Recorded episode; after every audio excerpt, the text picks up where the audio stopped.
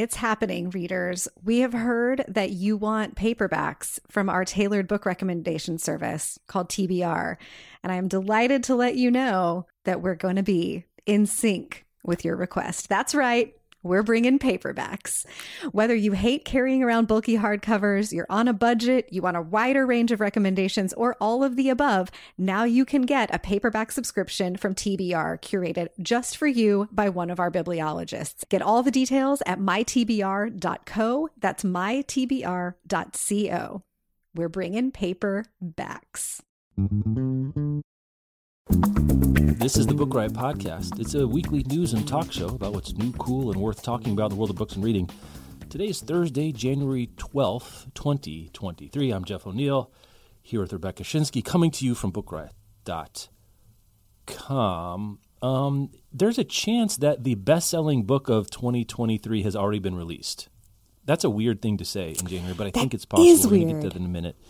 Um, I, we're going to talk about a story that you've already heard us talk about in the because we're doing a bonus episode that you've already heard by now about upcoming adaptations of 2023 a bonus episode. We have some sponsor interested and this is a topic oh, right. we thought was interesting. Um, but you will have listened for that. But i saw your exclamation points in this and i had just watched the trailer and i'm so glad that it wasn't just me to be like doesn't it look delightful? We'll come to that in a minute but look yes, for that it's good stuff. in the in the feed there. Also if you haven't yet checked out um, the Patreon at all, go check it out, patreon.com slash book riot podcast. But right there now you see our winter draft preview. You can see that's in we were right to peg it to this to start because every time we do one of these, we see a f- we see a little flurry of people signing up to, mm-hmm. to catch that content there. Um, the next thing we're doing, I guess we're recording right after this show. We're gonna look back at the fall 2022 draft. Who won that, Rebecca? I can't, I can't remember. Oh, Was that me? I don't know. I can't okay. recall. No. Which means it was probably you because you know probably I, I, I right. do remember. Yeah. and I and I think I I think I, I pulled the the ace out of the deck. Is kind of what you happened did. there. You um, which we'll talk about a little bit. Um, any any. Without giving it away, any um, so you if you're the Patreon, you can vote on which of our baskets uh, for the 2023 winter draft you're interested in. Without saying who is is someone pulling away over there? I think you said Some, maybe someone was. Someone is. Someone, someone is pulling is. away. Mm-hmm. Okay.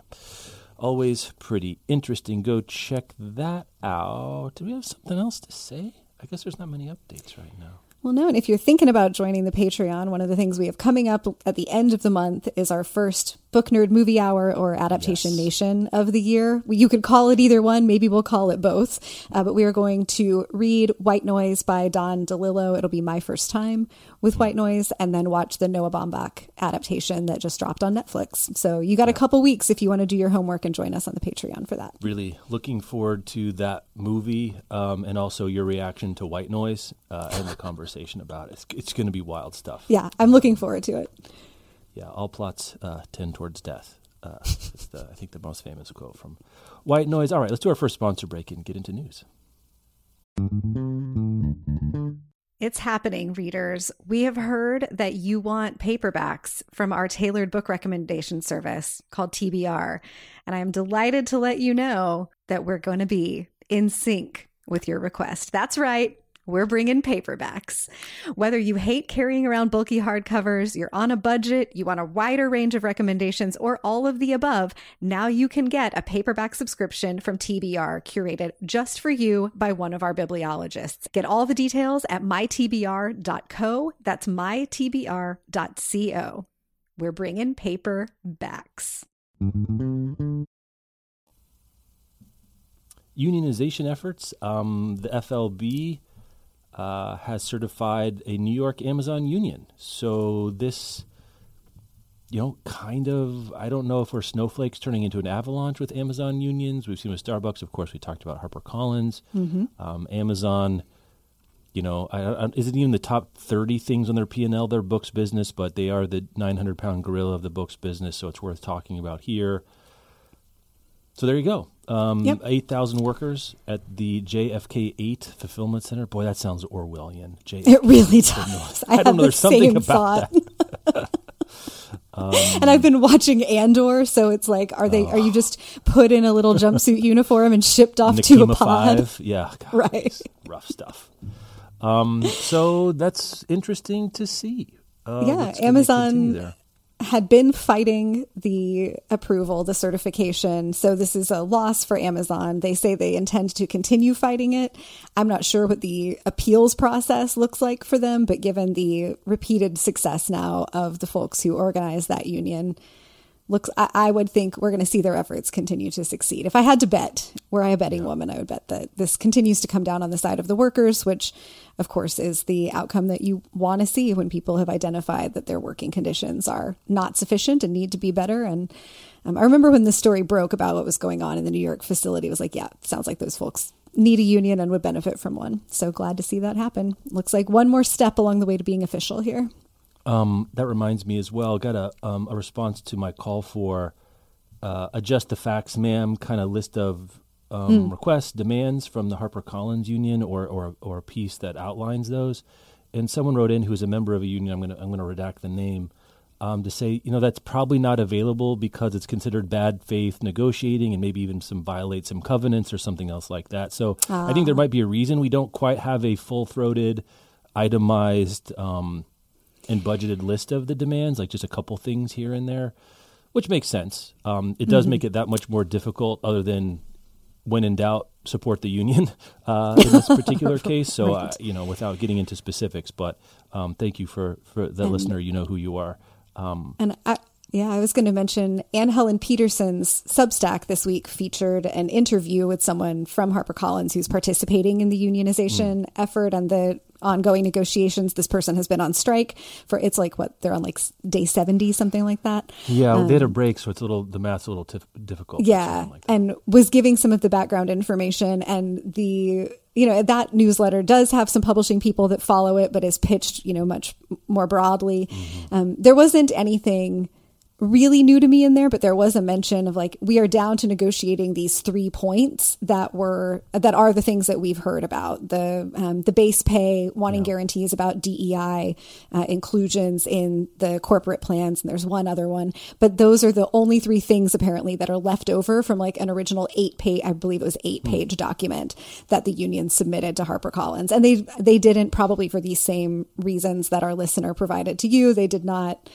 go into detail about what are the things that got cut from those eight pages uh, of requests and demands. But it was interesting to me to pick up that little tidbit of like how few of the things are left um, from the place that they started and that this uh, the strike now is down to these three things that are big deals. So like my curiosity was piqued like what else is on the list? Like maybe someday we will know but that was um, that was an interesting thing just to pick up about where this all began and it gave me some insight too into maybe why it's taking so long. This process began many, many months ago of attempted negotiation uh, to come to some sort of bargain. And if they've had to be going back and forth about a whole bunch of points on eight pages worth of documentation, then that is a lot of conversation to have between the union and HarperCollins. And um, I certainly hope that we see success in these these three primary things that they're fighting for right now. Me too. Me too. Um, okay. Uh, let's do let's do Tech Corner first. Um, So, stop trying to make meta happen is my take on the the world of AR and VR goggles. Now, I have since I was a kid been very like technophilic. I've always been interested in, you know, from they, my my old Atari uh, to Nintendo with the light gun to motion control Wii. I used to build my own computers. I had an early iPhone. I'm never happy with my laptop. I'm always looking at the next thing. yeah. How many laptops have you had in the last 10 years? Um, I, I don't know. I, it's so many. Though my current one's pretty good, and maybe maybe I'm finally reaching sort of technological maturity where I, I don't care that much anymore. And I, I'm having a hard time knowing. And VR goggles have been around for a while, like the Oculus Quest, I believe. And now it's called the Meta Quest because we have to do this Meta thing. It, it makes me a little wild, uh, wild-eyed to care. This is like I think the first big technological thing that I'm like do not want. I like AirPods, I like phones, I like I have a good Apple Watch that I love, I like CarPlay. and I really am not excited about this. My brother has one. He lent it to me and my family. Um, and you know, would say the kids can play it over break while it's right, and it sat in the corner in a box. And my son loves Mm. video games, and this just hasn't happened. So there's that. There's that take. Um, where are you on this before we get to the specific story about about goggles in our lives, about putting glasses on our face? I think basically the same spot. I'm theoretically open to it. Like if someone gave me an Oculus or whatever it's called now and was like, and here's the game that I think you will really like, I would try it. It would probably be fun. Um, I'm not opposed to like looking like a fool, which you do look like if you stand in the middle of your living room with these Yeah. things on and wave your arms and legs around. But like, that's fine. I'm down with that for a good time. I'm not going to buy one for myself. At least it's hard for me to imagine how good and interesting that tech would have to become for me to want to spend my own money on it or like regularly incorporate them into my life. But I am also I feel fine about the fact like I've got a couple friends who have them and love them and they do some gaming in it. Like okay, I think I'm very I'm glad you have that about it for people who like it, but I have not seen a compelling case for my own like future girl use of mm-hmm. some sort of VR situation. Yeah. So this particular, the reason we're talking about this now, that's just to get maybe that's just to set our our uh, base level for Right. excitement about goggles.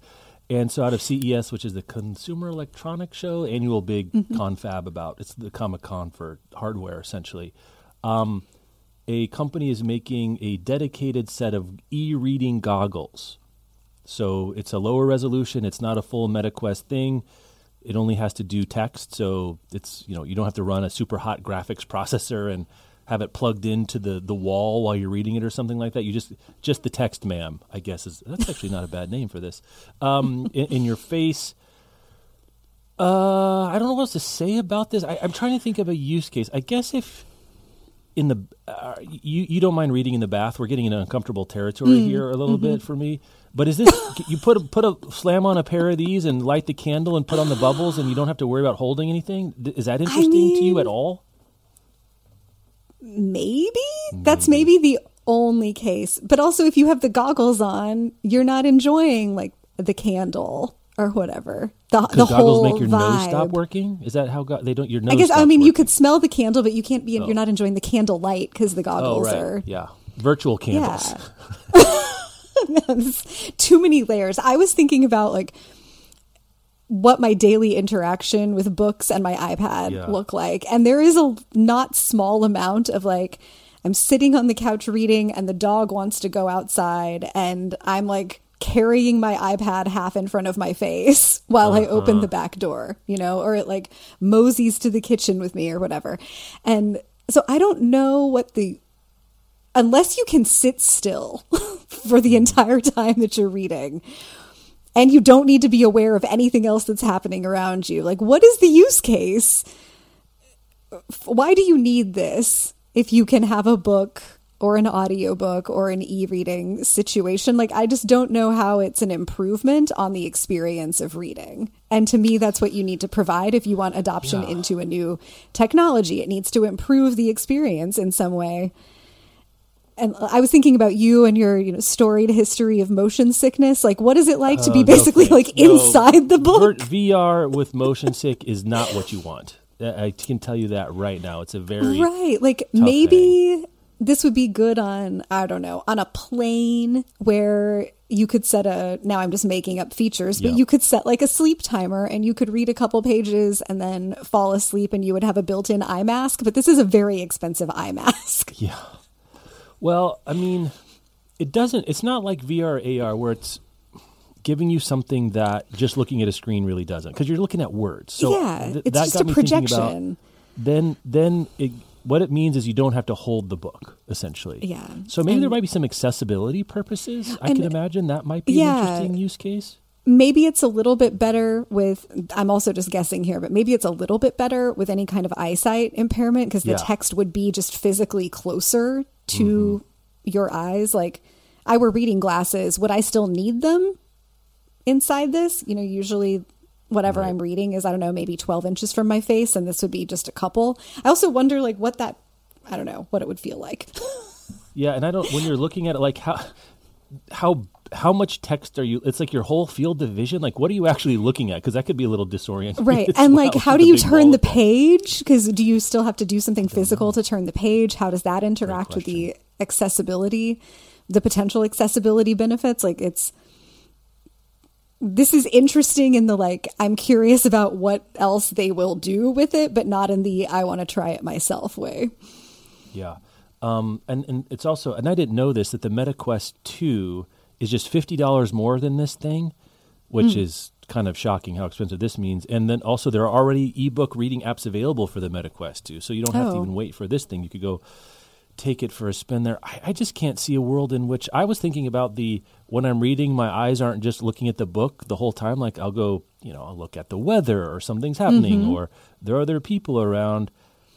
I don't know. I the one thing I was thinking about is you could lay in bed just like straight on your back if you wanted to. Like you don't have to sit up uh, or you know and hold something over your head. So maybe there's certain kind of readers we are struggling to do a generous reading. I don't know that there's a niche or you can cobble together enough niches to make a product line out of this. Um, but I, it's weird with that we hadn't really thought about this before, and I think that's my endemic Yeah. sort of un- disinterest in in putting glasses on my face um, that aren't just my regular glasses. That's where I shook out on it also. When I think our colleague Kelly Jensen dropped this in our company Mm-hmm. Slack, and I was like, oh, it never occurred to me that you would want to e read inside a VR headset because why? right. And Right. the, ok- but okay. Yeah. I could yeah, if someone out there has a as a use case that we haven't thought of or can can give some detail or uh, experience or, or you know im- inferences about accessibility, that wouldn't be it. Because I, Yeah. as an able-bodied person, I always underestimate, even though I know I always underestimate. It still doesn't work. The accessibility um, ramifications of different modes uh, of of reading. Um, so that's something I'd be Yeah. curious to hear. Uh, you can check out the link in the show notes, bookriot.com slash listen. A YouTuber got his hands on one of those so you can see a little bit more um, interaction with it. Also, this is the kind of thing that I, I'm not really a YouTube person or a YouTube review person, but when it comes to something physical like this, video Yeah. is just the best. It's just, It is. It's, It's just, helpful. it, text is just impossible to do well um, when you're talking about a physical object there. All right, you want to go specific or general next? You want to talk about the memoir or the 2022 bestsellers? How would we want to try to connect them in some particular way? It feels like Let's do the memoir sales, first. do the memoir first. Well, Yeah. I guess people care. Speaking of things that mystify me, um, people care about Prince, the, the royal family. Continue continues to mystify me. Um, the fastest selling nonfiction book, uh, Spare, by the Duke of Sussex, Prince Harry. Um, Juicy, what a what a pub pre pub tour this this Mm-hmm. particular fella has been on. I'm not sure what to say. I, I couldn't. It's- I really couldn't care less. I, I got to be honest with everyone out there. I do not care about this book. Yeah. It came out on Tuesday. We're recording this on Thursday, and as of as of Tuesday, this piece from Reuters notes that it had sold 400,000 copies in the UK alone mm-hmm. across hardback, ebook, and audio formats. And so, you know, the UK, much smaller than the US, but probably a higher percentage of readers in the UK are interested in Prince Harry. I'll be super interested in what the US sales numbers for this are. I think they're also going to be very high, both among the people who are into the royal family and interested in that stuff. And then I am just sort of curious in about the attempts to deconstruct the monarchy. That's the interesting piece about this to me. Like, I'm not really in the Harry and Meghan fandom, not watching the thing on Netflix, but I like to see a person call out a system that seems very harmful and overdue for change, if not, you know, to be completely disrupted.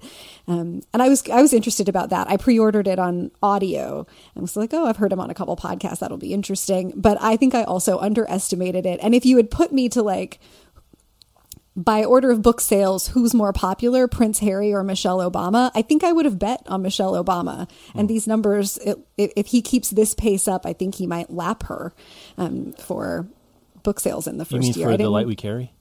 for uh, oh no, I meant for Becoming, Yeah.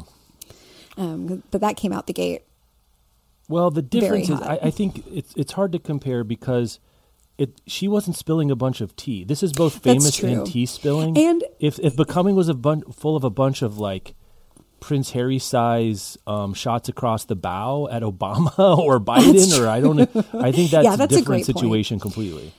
And I think you're right. That's a good distinction. And it'll be interesting to see if these if the book sales keep up. Like so many of these must have been pre-orders and people lined up at bookstores Yeah. on day 1 to have that 400,000 number on day 1 on Tuesday that uh, uh, many of the most juicy pieces from the book got revealed before the release, even though this book was heavily embargoed. People did manage to get copies of it and they leaked information, or people close to Harry leaked. There were all kinds of leaks and all kinds of gossip coverage. And I think that probably goosed first day sales.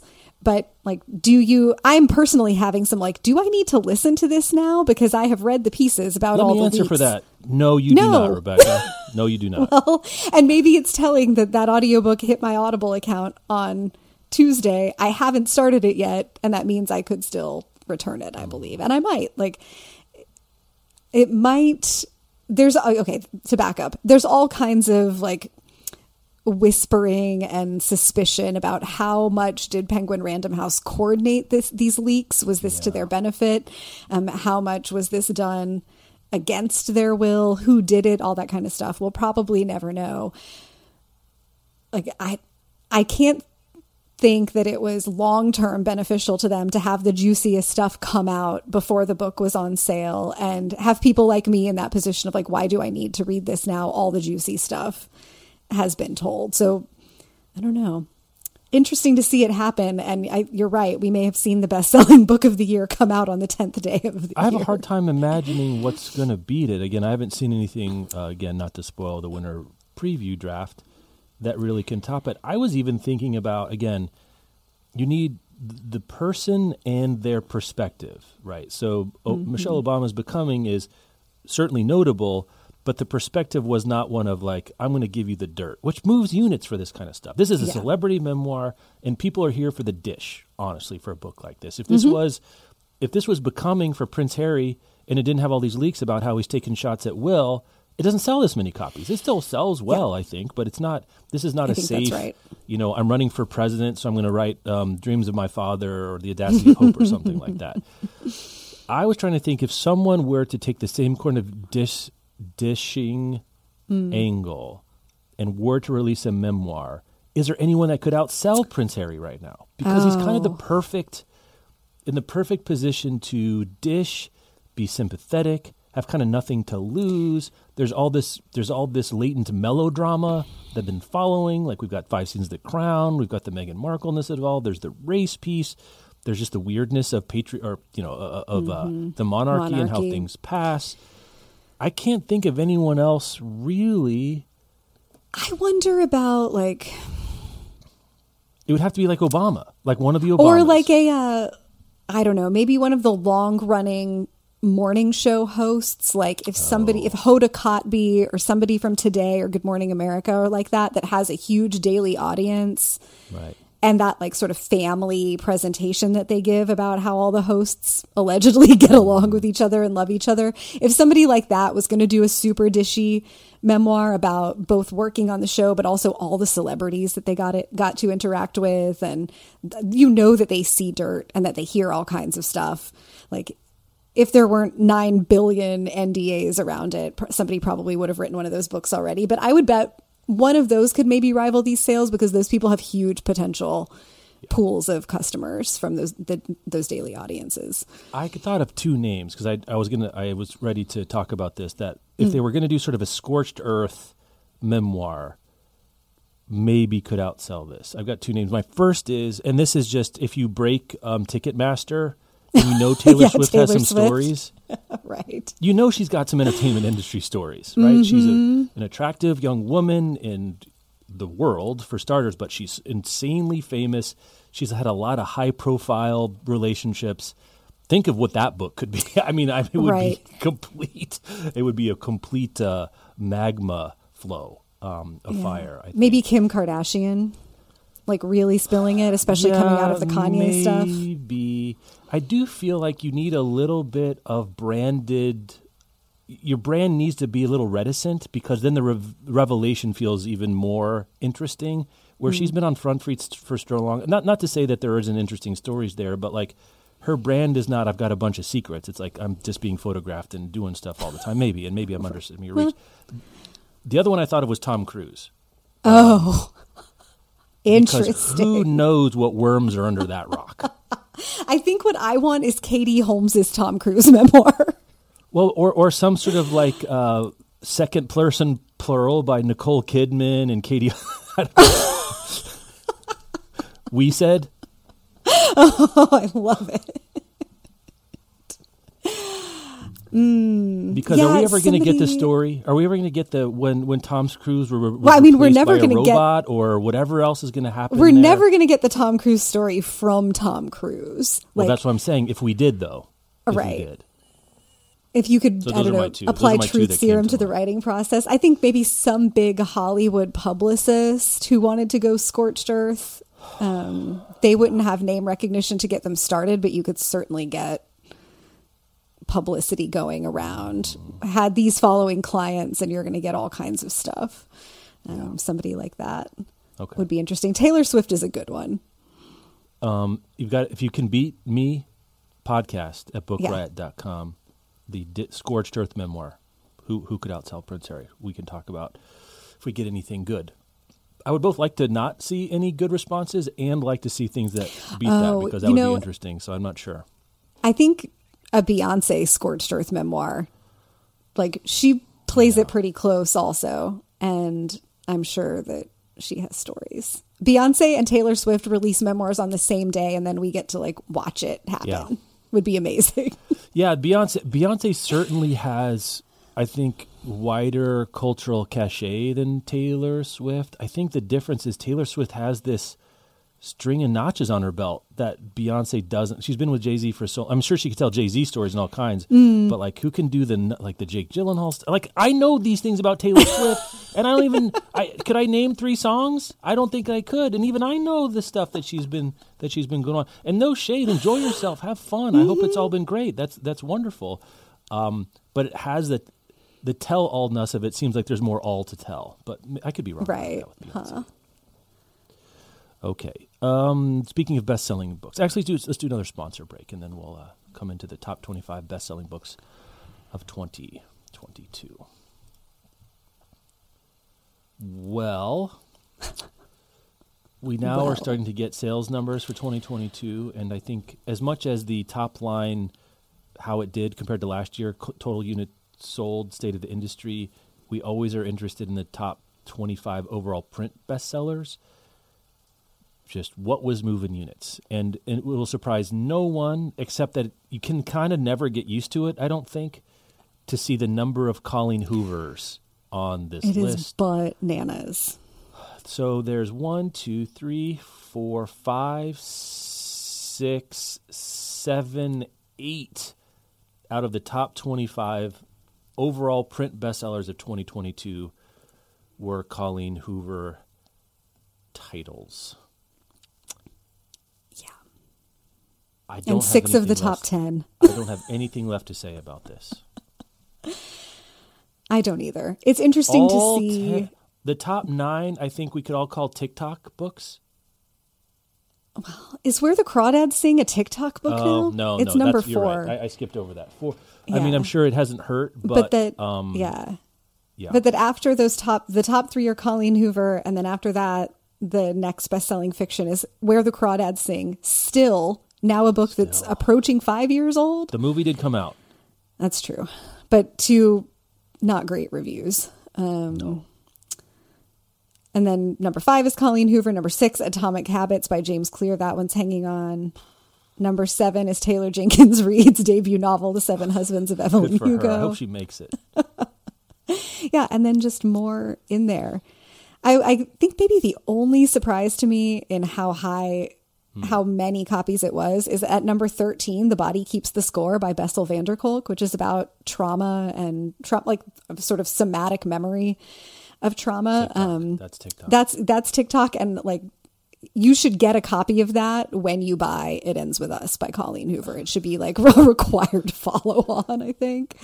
Um, but that's up there. The Four Agreements every year is on this list Yep. and surprises me. by Don Miguel Ruiz, which I don't know anything about that book. Do you? Do you know what that book is? I mean, it's like self help, right? Um, It's self Kind of helpy. I think it's really popular in corporate in like in corporations. I know one of them is it's like be impeccable with your word, assume good intent, and then two other ones. But like four basic for like very basic things that like most self-help books, the underpinning principle is if you do these things, like your life will be better. But I can see that where those would fit into especially a corporate structure. Um, they probably sell a, a jillion bulk sales of those to companies every year. Um, two Emily Henrys on the top 25, but again, that's TikTok.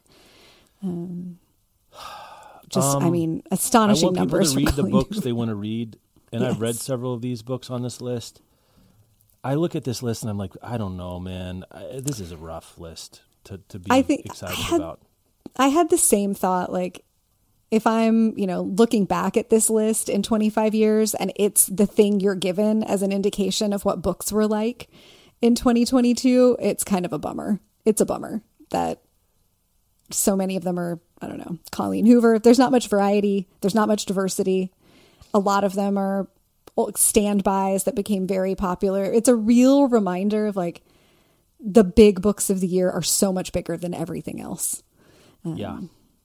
Well, and I mean, this is maybe a rant, and I've said this a little. I don't rant is the wrong thing, but something to notice. I think it, it has to be noticed is that only two of these top 20, 20 25 books are written by people of color. Yeah, it's And not diverse. One of those you had to be Michelle Obama, which is like a cross Mm-hmm. between Eleanor Roosevelt and Rosa Parks. Like that's rarefied air to Yeah. just to get to be number twelve. And then Don Miguel Ruiz, which the Four Agreements, it's based. He, he's a Mexican author, and it's based on Toltec wisdom. Kind of an interesting story, Mm-hmm. and I should probably find out more about them. Um, and everything else, like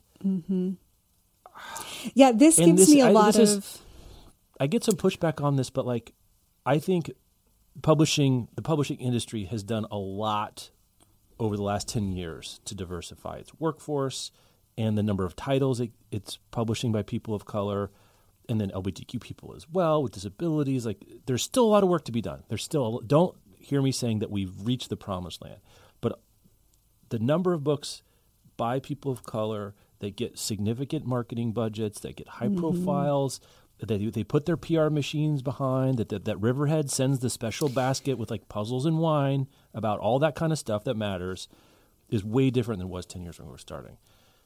And if anything, this list is worse in terms of diversity, Yeah. and that's because This- of the algorithm. Yep, and the algorithm is feeding people's implicit biases, and the readers have to do some work here, Rebecca. Uh, the they do, readers have to do work. That's where I was going to go with this. I think if anything, this list becomes an artifact in like future exploration of why algorithm based recommendation Yes. media was bad. Um, because the Colleen Hoover stuff almost by itself has moved me out of things people like are good actually into hmm. like that was certainly not an reading Colleen Hoover was certainly not an experience that confirmed for me like oh yeah sometimes the stuff that gets really popular is really popular Well, for a sometimes it's key, but your point is well Right. taken. It's like this is a lot of anti um, negative exemplars of that. Yes, a yeah, row. there's a lot all at once, and the the algorithms do feed. It feeds you into a filter bubble. We know enough about TikTok to know that it, it keeps funneling you into a narrower and narrower place until it has found the way to keep you looking at TikTok as long as possible on every session. Right. And that that's dangerous. The piece that our listener Amanda sent us last week that we mentioned and, and that was left in the show notes was kind of about this, was about TikTok, but really about how boring and homogenous the filter bubble becomes. That like if you just search for the one romance trope that you like on TikTok, you can find uh, you can go directly to a bunch of books that have that thing. You don't have to do any work to discover it. There's no like surprise or delight. You can just dial up exactly what you want. And it makes it so easy to dial up exactly what you want. Users might not even be considering, oh, this is only giving me mm-hmm. exactly what I want. It's not exposing me to anything else because it benefits these apps to keep you in there, giving you exactly what it's determined that you want. And it does feel like this has reversed a lot of the work yep. or created a new kind of work that we saw readers doing in a pretty big, relatively mainstream mm-hmm. way in the last really five to eight years of like reading with real intention, paying attention to the diversity of authors and subjects that you read. And and some of this too, I think, is driven by a lot of folks buying some of these big, big titles that aren't big readers, you know, like these might yep. be the things they're reading that year, but the readers have work to do. And I think bigger than that, we have a cultural conversation to really have about what these algorithms are doing to not just us as individuals, like it is dangerous as an individual to end up only reading the kinds of stuff that the algorithm has determined yeah. you like. You become very one dimensional. That's not good for anybody, no matter like what the filter or the dimension is. But what this does to our ability to move our society in the direction that we want it to move. Because you've got like, We Need Diverse Books has done amazing work in the last eight years or so and this sets back how much more work there is to do if you're trying to like have activism in the publishing space and bring readers attention to reading more diversely because there is still so much work to do in terms of having more books by people of color more books by queer people come up and have them get publicized enough that they can take over the algorithm like mm-hmm. right now the game is well let's just try to get this really great book by a person of color into the TikTok algorithm and then we'll hope that we win the lottery and maybe that will you know, create a little bit more balance in the universe. But that's a whole lot of ifs and a lot of variables you can't control. And it really points me back to like, I think if you care about the future of books and reading and a diverse reading landscape, it's time to take a serious look at your own participation mm-hmm. in algorithms like this and at least in the role that those algorithms play and what, how you choose what to read. I mean, because it, it's it's actually a fairly simple logical chain. If there's, you know, we have systemic racism, and a mm-hmm. systemic racism and endemic racism, that's just ideas that people have, right? right? Combined with laws and everything. But it, it, springs from there's a whole bunch of people, and most of us, to some degree, have them or another that are prejudiced uh, in some way, prefer things that look like us in America. Most of the people are white, and most of the, the cultural conversations happen around around white people for decades.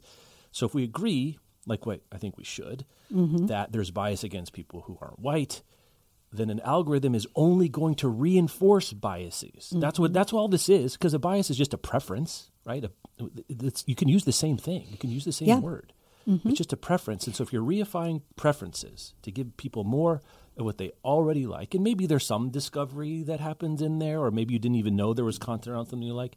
But at this level, what we can see is like this is just amplifying pre existing preferences that have not been great for people who aren't white mm-hmm. and cis. And there's been a lot of work in some, there's been a lot of progress in some pieces of this. You know, we talked about the ro- you know the, the flowering of LGBTQ plus in romance, but there's not one of these books up here that fits mm-hmm. that description. There's romance here, but it's white cis het people doing mm-hmm. it, and there's nothing wrong with those stories being told. But like this is all of the stories on it's, all. That's what the stories that's getting told here, and they're only being reified to to break that kind of a pattern or to interrupt those unconscious or sometimes conscious preferences or prejudices. You need intervention from somewhere, and the last right. thing the algorithm is interested in doing is intervening on the right. uh, on the part it's, of the less known, the the the unpreferred, and publishing is trying to do that. A lot of outlets, including ours, try to do things like that. There's a lot of interesting things out there if you just think about things a little bit. T- take a moment to intervene on your own behalf if there's something you care about. And it does feel like this has been a step, multiple steps, multiple mm-hmm. steps back. Like um, you could, yeah, I think you could, if you wanted to pay attention to it, and I hope people do, you could use TikTok to try to discover you know, find the right hashtag for books by black people or queer books or whatever. You have, but you have to pay attention to it and go seek attention. them out. This feels a lot, looking at this list feels a lot to me like the conversations we were having a decade ago when the internet really first started talking about diversity in the book space and the response and resistance that we we got from a lot of people then I just want to read was good books. Rebecca. I just want to read good books. I'm not I'm not racist. I'm not intentionally picking books by white people. I just want to read good books or I just pick books with good stories. And if you're going to t- like right now, if you're going to TikTok and you're just looking for what books do people like, that's what you're getting is sort of the uncritical, unexamined. I read this book, I liked it, let me share it. You also now will pick it up without considering anything about the author or where this fits into a bigger story. And it's if it's uncritical use of any of these things, we do just revert back to unconscious bias. And that was the the big conversation we I think had to have the first time around was no one is saying that you are out there like intentionally rejecting a That's book right. by a person of color. This is not like you are racist in intent and activity, but that's what unconscious bias means. it means that you are you're not thinking about it. And because books by people of color and books by queer people and members of other marginalized groups are still relatively underrepresented in publishing and you do still have to go like you have to do more work to seek them out than just pull whatever's on the bestseller list without looking if you if you care about having diversity of thought and identity in your reading and this just it does feel like many steps back it's, And I, don't, I it's mean, a, I it's sad. you It's could a use bummer. Instagram Reels or TikTok or whatever Mm-hmm. to to to swim against the river, but that doesn't that doesn't change that the river is still flowing, and most people won't. These things are not. Mm-hmm. you- You're you're an, an, you're a corner case if you're using it like that. It's certainly possible to do that, um, but for the vast majority of people, the whole thing is designed for you not to do that. The whole thing is designed Mm-hmm. for you to get something that's comfortable, familiar, entertaining, just to keep you scrolling. And making you think for a moment or stop and wonder is not in their interest to do right now. And I don't know. I don't. I don't know what the, the right solution is. I think it, even more like I started thinking about our conversation about awards and things like that. Those are mm-hmm. ways of intervening. Like you're watching the. I was you know reading the Golden Globe mm-hmm. recaps. Yeah. And that's a place where, you know, say what you will with the Hollywood Foreign Press, and there's a lot, but it's just one example. A smaller group of people can intentionally award something or spotlight something that breaks it out of something like this. And book awards don't have a high enough profile, or the National Book Awards do, or the Pulitzers do, but they've like one novel. One novel gets. I mean, it's, it's just and you can't nuts. compete with you still can't They cannot- compete with the algorithm like this. They- well, no. I'm not even saying It's they need such to a head compete with it, but offer like a counter narrative Yeah. of some kind that someone could that because the other thing you need if you're gonna if you're gonna try to wade against these waters, like uh, you need to know that you're not going to drown, that there's somewhere to, to wade to, there's some reason to do it, Mm-hmm. or or some help, but like there's so little now, um, and and even the. uh, The other thing I was going to, I guess, is maybe a segue is like even the intentional pickers, and I think Reese Witherspoon is, I think Jenna Bush Hager is, I think Good Mm-hmm. Yeah. America is. Ain't none of those books made this list, Rebecca. None of those books are on this. Not a single one, I don't think. Yeah, I mean, where the crawdads sing was a Reese pick, but we've had conversation ad nauseum about that book would have probably been a big deal with or without Reese. There's been 40 Reese picks since then. Ain't none one of them still here. I mean, uh, which, which, Mm-hmm. Right, is, and which like- is the tail and which is the dog uh, for right. that particular. Reese picked the new Celeste Ng book. That's an it's a wonderful novel. Yeah. Not on this list, and that's Not just this one, ex- you know, the most available example off the top of my head. But yeah, those and those lists do help guide readers. I think you know, and and that intentional picking. It, it is clearly intentional at this point. They're paying attention to the diversity of their lists. And I think it does create disruption, but it hasn't created enough disruption to break into the top 25 best-selling books Yeah, of the year. If we were looking at the spitting, you're trying to pull on Right. Superman's cape or spit into the wind when you're fighting Yeah. these things at this yeah, point. It's it's, it's tough. it, I um, mean this is a disheartening list as a snapshot of a year in books. Yeah. And just just so you don't get us wrong, it's not any particular author. I don't have anything against any of these people. I don't. Mm. But th- but looking at the whole board makes you not want to play chess. uh, Right. This to on it. me feels like if this is the state of like the literary arts in 2022, 2023, Well, I don't mean, feel great The about it. bestsellers are. I mean, I don't know. I, maybe this It's not the only do, state, but yeah. But like, could we go back and look at one of these from the last fifty years and be like, yes, pure literature, or like this No. is? I don't think we I mean- could. But there's something about how it feels like we're back to where we were? Like, cause this is never going to be our list of books. Yeah, that's not I what we're expecting here. I- Because, yeah, and I'm can not hold our hat on a couple of these things, on a couple of these that we feel excited or interested in.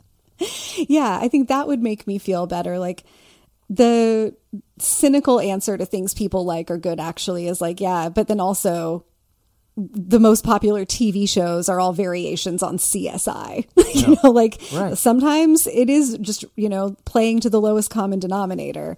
And you can have that. It's okay to have that, but you want to see some indication of progress mm-hmm. in the culture and artistic experimentation. And like, also, don't get me wrong. Like, I know the weirdo experimental lit fic is not going to crack the top 25 bestsellers of the year, even the one that is closest to mainstream, like probably The Candy House was last year. I did not think that book was going to be in the top 25 bestsellers, but it would be nice to see something that feels like progress. And this list. I list, mean, Celeste Ng. I mean, again, it came out later in the year, and that that hurts books Mm-hmm. sometimes when you know they don't get as long of a tail. But if we saw a missing hearts on here and maybe one other, or Mm-hmm. even even a even like a, a big sort of commercial mystery thriller sure. by a person, maybe that would be interesting. You know, another the other name I, I was looking for, Kristin Hannah. Doesn't feel like the algorithm's been great to Kristin Hannah. Do you have that sense? Mm. No. And I don't think there's been a n- new Kristin Hannah, or maybe not. Maybe it just hasn't been big enough for me to pay attention to. Yeah, Um, but, but even yeah, in the paperback, these are paperbacks on. These are not new books. This is not frontlist because remember the Hooverness of it all, and the, the best one being. The Mm-hmm. I wonder if some of that has to do with that the heroines of the Kristin Hannah books are a little bit older and like I have a little bit of a theory here that the Colleen Hoover heroines are closer in age to the average TikTok user and that probably has something to do with it. twenty-three-year-olds who can buy whole buildings in Boston. Those kind of Mm, yeah. okay. All right. Well, I don't know. If you've got thoughts, podcast at bookriot.com. I, I would love for someone to inflate my balloon or something about this because I find it pretty It's a pretty real tough. bummer. Speaking of um, Colleen Hoover, this this this this escalated quickly. I guess how it's going. Which meme? Pick your meme here. Um, Atria announced a it ends with or Colleen Hoover announced it ends with us coloring book. If you know anything about the contents of it ends with us, you may have done a shruggy emoji or head scratchy emoji. I'm not sure here of wait what. And then everyone said that, and then Atria is like, you know what? We took a lot of feedback, and we're deciding not to go ahead with a coloring a book about that centers on um, domestic abuse, and uh, maybe that's not the, the best idea in the world. So there we go. That's the, the the beginning, the middle, and the end. Anything to make of this, Rebecca? I mean, never underestimate the appeal of a money grab, maybe. like, it's, I don't think this was made out of bad intentions, No. but somebody somewhere had the idea that a way they could capitalize on the It Ends With Us fandom was to make a coloring book. And then a bunch of people agreed that that was a good idea. Like, whenever we see a story like this, I just wonder how many meetings were had about this and how many people agreed to it that it got to the point where they had a mock up and the author was announcing it on Instagram before anybody said this is a bad idea. Like, what is going on over there? And I, I guess I applaud the short turnaround on, Yep. yep, never mind. Never mind. Um, the best, like the most generous reading I had gotten to yesterday when just the news about, about the coloring book broke was like, maybe the content is just quotes from the book that are supposed to be inspirational, but the content, like the story itself, is about domestic abu- abuse and has sexual violence. Like, what are the scenes that they were going to depict to help you follow Lily's journey? Uh, I have a lot of questions about this, and I guess I hope that Atria is having some some time to reflect on how they ended up in this position. Well, and I wonder if the the Colleen Hoover locomotive had such a head of steam, you don't even think about the possibility of blowback at this point. Maybe it even, con- you know, whatever else you may say, but like this this thing is a titan, and mm. we can. It's not. It's almost immune to criticism. And um, if you go back to the story we were just discussing, like, oh, we can sell millions and millions of these books to people who are just paying attention to what's on TikTok and the next thing. And if the TikTokers start talking about the coloring book, then the coloring book has become a smash success.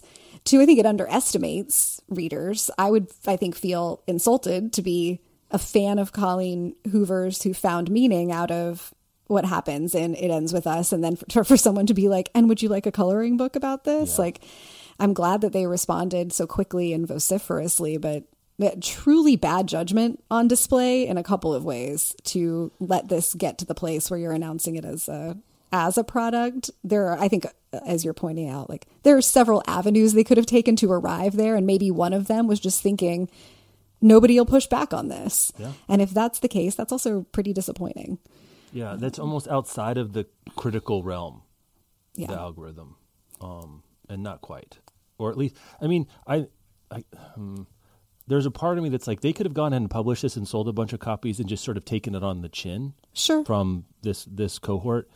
But I wonder if we're now into brand safety p- p- parts of this. Did Atria Mm-hmm. Well, pull or did Colleen Hoover say? Colleen "You know? Hoover, I it says reached out to them. Okay, there you Um, go. Yeah, that that she heard it because she announced it on her Instagram, and the comments yesterday were not good. I would not have wanted to be Colleen Hoover. I wouldn't want to be Colleen Hoover on Instagram any day.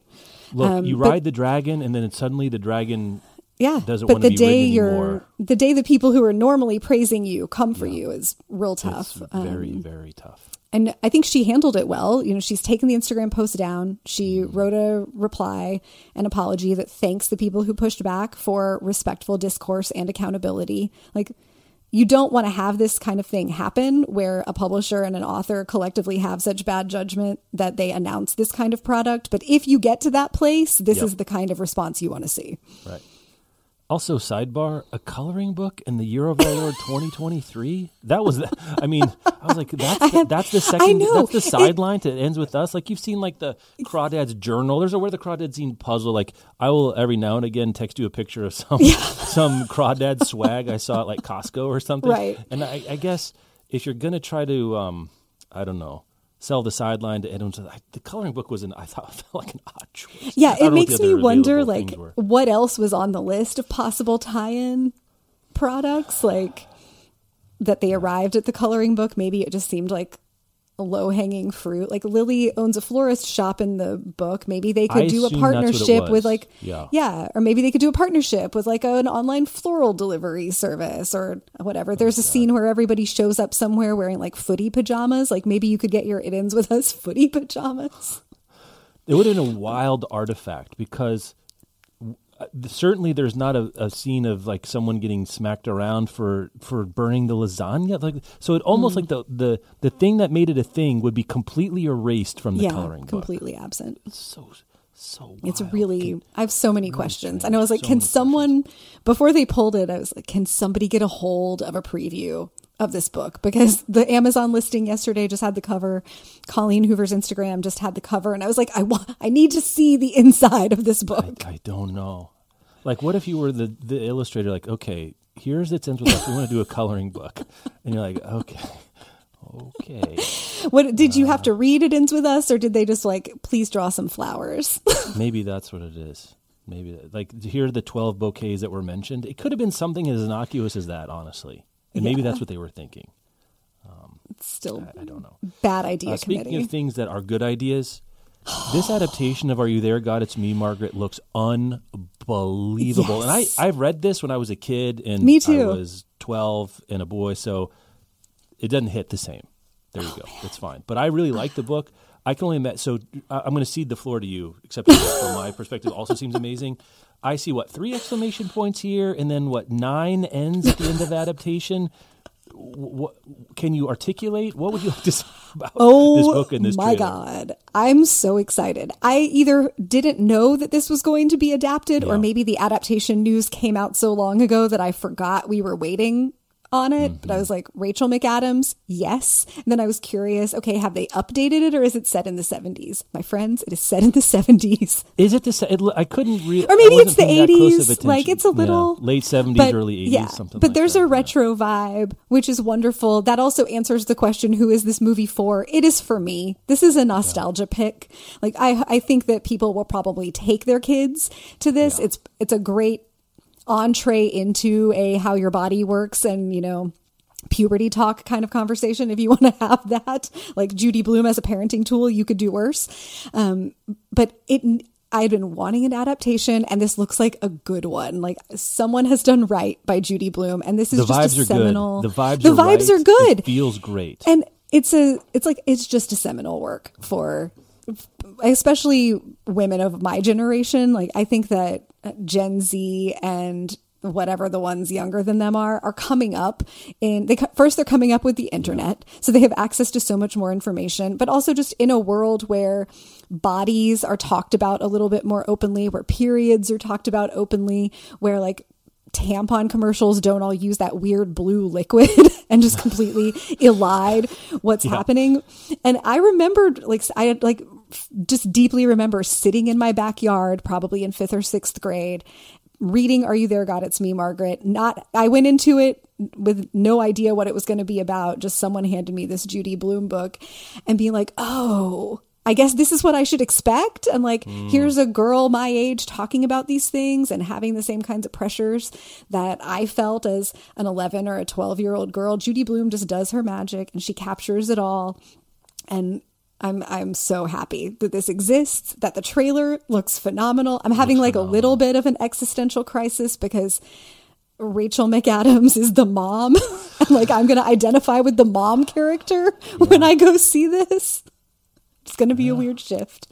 Um, it looks phenomenal. It just it looks I'm- really, I'm really so happy. wonderful. Yeah, it's an interesting point because um, I was looking back on the. I didn't watch a lot as many movies as I'd like to in Mm. 2022, but Rowan and I were talking about how much we both like Turning Red, oh yeah. which is kind of a. It's a Pixar's version of a similar moment in, in a young girl's life, um, sort of pre. During adolescence, Mm-hmm. and it's metaphorized, right? It's, I mean, it's there, it's text, but also subtext and supertext. This is, you know, there's pictures of tampons on a um, conveyor belt. You know, there's there's th- sitting in the the, Right. the auditorium watching a slideshow about your fallopian tubes and the horror and wonder, and that's going to happen to me. um, I think what's magic about the one of the things magic for me about the book is the the blending of the terror and, and joy of being mm-hmm. you know 13 mm-hmm. that it's it's also fun to have a crush and to have friends. Um, and the world seems big and scary but also tantalizing and interesting Yeah. and dangerous. And you know it feels like transition mm-hmm. transitions are always fascinating but i don't know that we're enlightened enough that the idea of getting your first training ball training bra is an order of magnitude less fraught than it was in even 1979 Yeah, I'm sure if you're 12, that probably still feels as fraught as it felt when I was 12. Um, I was really interested in what time frame they would set this and how they would handle like how on screen or not the period products would be. Because like a, a weird artifact of my reading of it and I was probably reading it for the first time in like the early 90s, I would guess, is that they had not updated the book from its original publication in the, I think, 70s. So I read this book before my mom had had like a detailed, like I knew what periods were, oh. but before my mom had had a detailed conversation with me about like, and these are the products that you will use. Yeah, you and didn't get the Mary Roach style. Here's how we deal with Right. life on Mars. Yeah, no, exactly. And Judy Blume does that. Like, I don't know if does. you remember, but um, I took it in because I was like, oh, this is going to happen to me. that, Yes. um, and the original version of the book refers to like a style of period products that were completely gone by the time I was old enough Right. Mm-hmm. to need period products. And I was like, wait, what? like Judy Blume told me it was going to be one way, and now those products are have evolved again. Um, but interesting to see how they're going to do it on screen. I could have put like twenty five exclamation points and Sure. you know another forty ends at the end of adaptation. I'm so excited and ready for this. Um, Yeah, so we're looking, that's April 23rd. I don't think we have time for frontlist foyer. We have to roll it over. Okay, that's fine. Have some more frontless week. to talk about next week. Um, you can see the links that we talked about today, bookriot.com slash listen. Choose an email, podcast at bookriot.com. Come check out the Patreon at patreon.com slash bookriot podcast. Those links are also at bookriot.com. It's, it's a self-recursion. It's like Inception. DiCaprio could explain it to you, how all this works. Um, thank you so much, Rebecca, and we'll talk to you all next time.